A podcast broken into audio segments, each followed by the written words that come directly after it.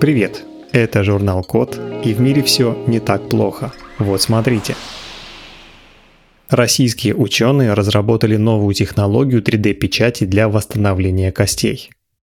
У человека кости довольно прочные, но могут ломаться при травме или терять массу из-за болезни. Серьезные костные дефекты чаще всего устраняют при помощи костной пластики – для этого берут стволовые клетки из ткани пациента, размножают их и смешивают со специальными материалами для трехмерного роста новых клеток. Из полученного клеточного субстрата формируют каркас для роста новых клеток на нем. Этот каркас называется скафолд. После этого скафолд засеивают клетками, которые культивируют в биореакторе и помещают на место дефекта. Пока клетки восстанавливают утерянную костную ткань, скафолд поддерживает их, примерно как строительные леса. Идеальный каркас скафолд для восстановления кости должен иметь трехмерную пористую структуру с прочно взаимосвязанной сетью пор и при этом быть биосовместимым и растворяемым в организме. Скафолды печатают на 3D принтере, но технология по-прежнему несовершенна. Например, при печати нельзя управлять распределением биоактивных молекул и формировать неоднородные структуры. Современная технология 3D-печати не позволяет объединять частицы с разными свойствами, которые бы имитировали контакты тканей. Исследователи из Санкт-Петербурга и Германии предложили такое решение – печатать скафолды путем фотосшивания наночастиц. Как это работает? Для печати берут наночастицы на основе биоразлагаемой полимолочной кислоты и нанокристаллической целлюлозы.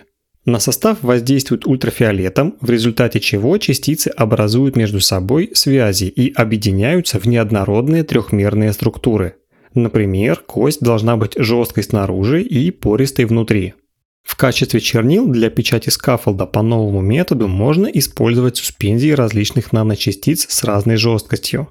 За счет почти одновременной печати из нескольких головок 3D принтера можно создавать скафолды с механическими свойствами, которые различаются в разных участках структуры.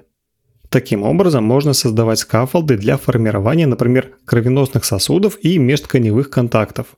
В итоге так можно создавать структуры, которые будут практически полностью имитировать свойства сложно организованных биологических тканей. Это значит, что скоро нас перестанут удивлять сцены из фантастических фильмов, где людей помещают в капсулу для регенерации и воссоздают поврежденные ткани в реальном времени. Сделали космический бетон, который в два раза крепче обычного.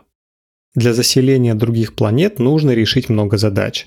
Одна из них – это строительство инфраструктуры в космосе, а это очень сложный и дорогой процесс. Строительные технологии требуют многолетних разработок, много энергии и тяжелое технологическое оборудование. Чтобы упростить внеземное строительство и сделать его дешевле, нужно найти простые способы создавать стройматериалы с использованием местных ресурсов с разных планет. В итоге ученые из Манчестерского университета в США изобрели космический бетон, который можно делать из инопланетного грунта. Для этого марсианскую пыль смешали с картофельным крахмалом и щепоткой соли. В итоге получился материал в два раза прочнее обычного бетона и подходящий для строительства во внеземных условиях. Во время испытаний космический бетон из марсианской пыли показал прочность на сжатие 72 мегапаскаля. Для сравнения, прочность обычного бетона составляет 32 мегапаскаля, а космический бетон из лунной пыли получился еще прочнее – 91 мегапаскаль. Крахмал производят в качестве пищи для космонавтов, так что его присутствие в космосе совсем не новинка. По подсчетам, мешок обезвоженного картофеля, то есть чипсов, весом 25 кг содержит достаточно крахмала для производства почти полутонны космического бетона. Из этого объема можно сделать 213 кирпичей. Для сравнения, на строительство дома с тремя спальнями уходит примерно 7,5 тысяч кирпичей – ну а обычную соль можно получить с поверхности Марса. Кстати, космический бетон можно будет использовать и на Земле, как более экологичную альтернативу обычному бетону. Производство цемента и бетона требует очень высоких температур обжига и много энергии, что приводит к выбросам большого количества углекислого газа в атмосферу. Ну а космический бетон можно приготовить в обычной духовке или даже в микроволновой печи при температуре, достаточной для домашней выпечки. Сделали лего-подобный соединитель для сборки растяжимых устройств. Из-за особенностей применения многие растяжимые устройства состоят из различных деталей. Например, носимые медицинские устройства и мягкие роботы часто содержат как мягкие, так и жесткие компоненты. Для их соединения используют клей, но часто он либо не обеспечивает надежную передачу сигналов при деформации, либо просто плохо скрепляет детали. А разъемы при этом должны быть изготовлены для конкретных деталей и быть достаточно прочными.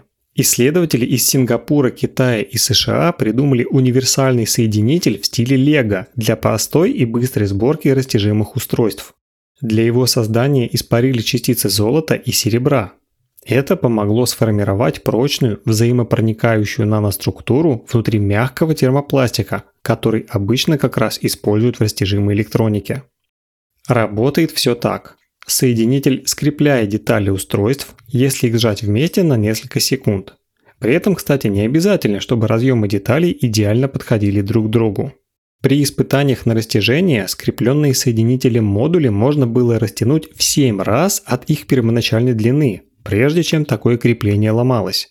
При этом передача электрических сигналов оставалась надежной почти в 3 раза дольше – Результаты показали, что новый соединитель в 60 раз прочнее, чем обычные разъемы. После этого соединитель проверили на растяжимых устройствах на моделях крыс и кожи человека. При подключении к моделям крыс сигналы устройства надежно передавались, несмотря на помехи в проводке. А на коже человека устройство даже под водой успешно собирало сигналы электрической активности в мышцах во время сокращения и расслабления. По сути, это получился новый универсальный и простой подход из серии «Подключи и работай», который уже готов и который может развивать растяжимую электронику. Единственное, пока непонятно, можно ли разъединять скрепленные компоненты устройств без того, чтобы их поломать. Изобрели быстрый и дешевый способ обнаружения бактерий в жидкостях при помощи лазера. Вообще, обнаружение и распознавание микроорганизмов важно во многих областях. Например, для медицинской диагностики, мониторинга окружающей среды, производства продуктов питания, разработки лекарств и так далее. Обычно для обнаружения патогенов используют метод культивирования. Для этого образец жидкости помещают в питательную среду, чтобы микроорганизмы размножились и их можно было потом изучить. Единственный момент, что с помощью современных лабораторных протоколов легко получается культивировать только примерно 2% всех бактерий, при этом процесс может длиться от нескольких часов до нескольких дней. Например, культивирование туберкулеза занимает 40 дней. Часто это слишком долго. В Стэнфорде нашли способ быстро обнаруживать бактерии при помощи лазера. Для этого технологию струйной печати 40-летней давности объединили с технологиями наночастиц и нейросетей. Сначала, используя принципы струйной печати, создают тысячи крошечных точек образца жидкости, например, крови.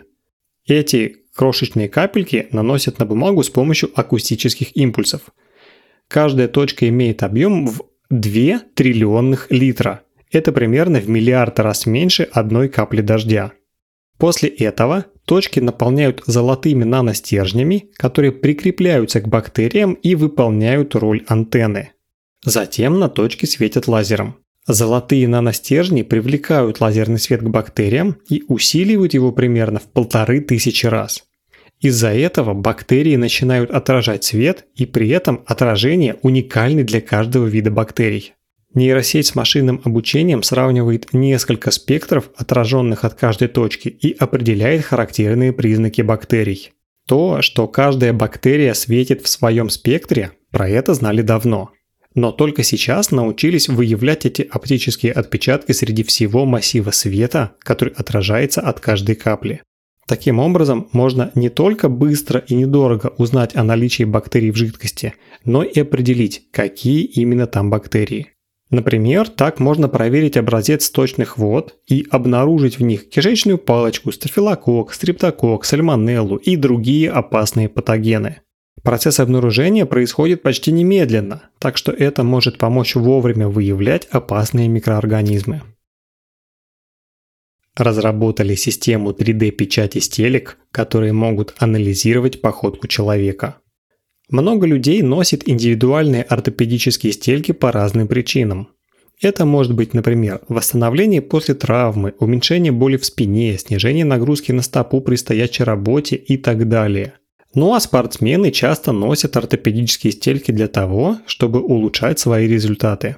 Для изготовления индивидуальных стелек делают заранее слепок или отпечаток стопы, но при этом учитывается только положение стоя и без движения. А ведь при ходьбе, беге или тренировках давление на стопу может различаться, и это может изменить форму отпечатка. В Швейцарии для этой проблемы придумали такое решение – печатать индивидуальные стельки со встроенными датчиками. Они измеряют давление на подошву стопы при ходьбе и при других действиях. Стельки создаются за один этап сразу с датчиками и с проводниками, и для этого используют разные чернила. Основу стельки печатают, например, из смеси наночастиц силикона и целлюлозы, проводники из чернил с серебром, датчики из чернил с сажей, а сверху всего этого наносят защитный слой силикона. В итоге датчики на стельке расположены именно там, где есть наибольшее давление на стопу. Они состоят из пьезоэлементов, которые преобразуют механическое давление в электрические сигналы. Датчики реагируют на движение человека в обуви со стельками, и эти данные записываются во внутреннюю память. Затем, по анализу данных можно легко определить, какие датчики реагировали и насколько сильным было давление на них.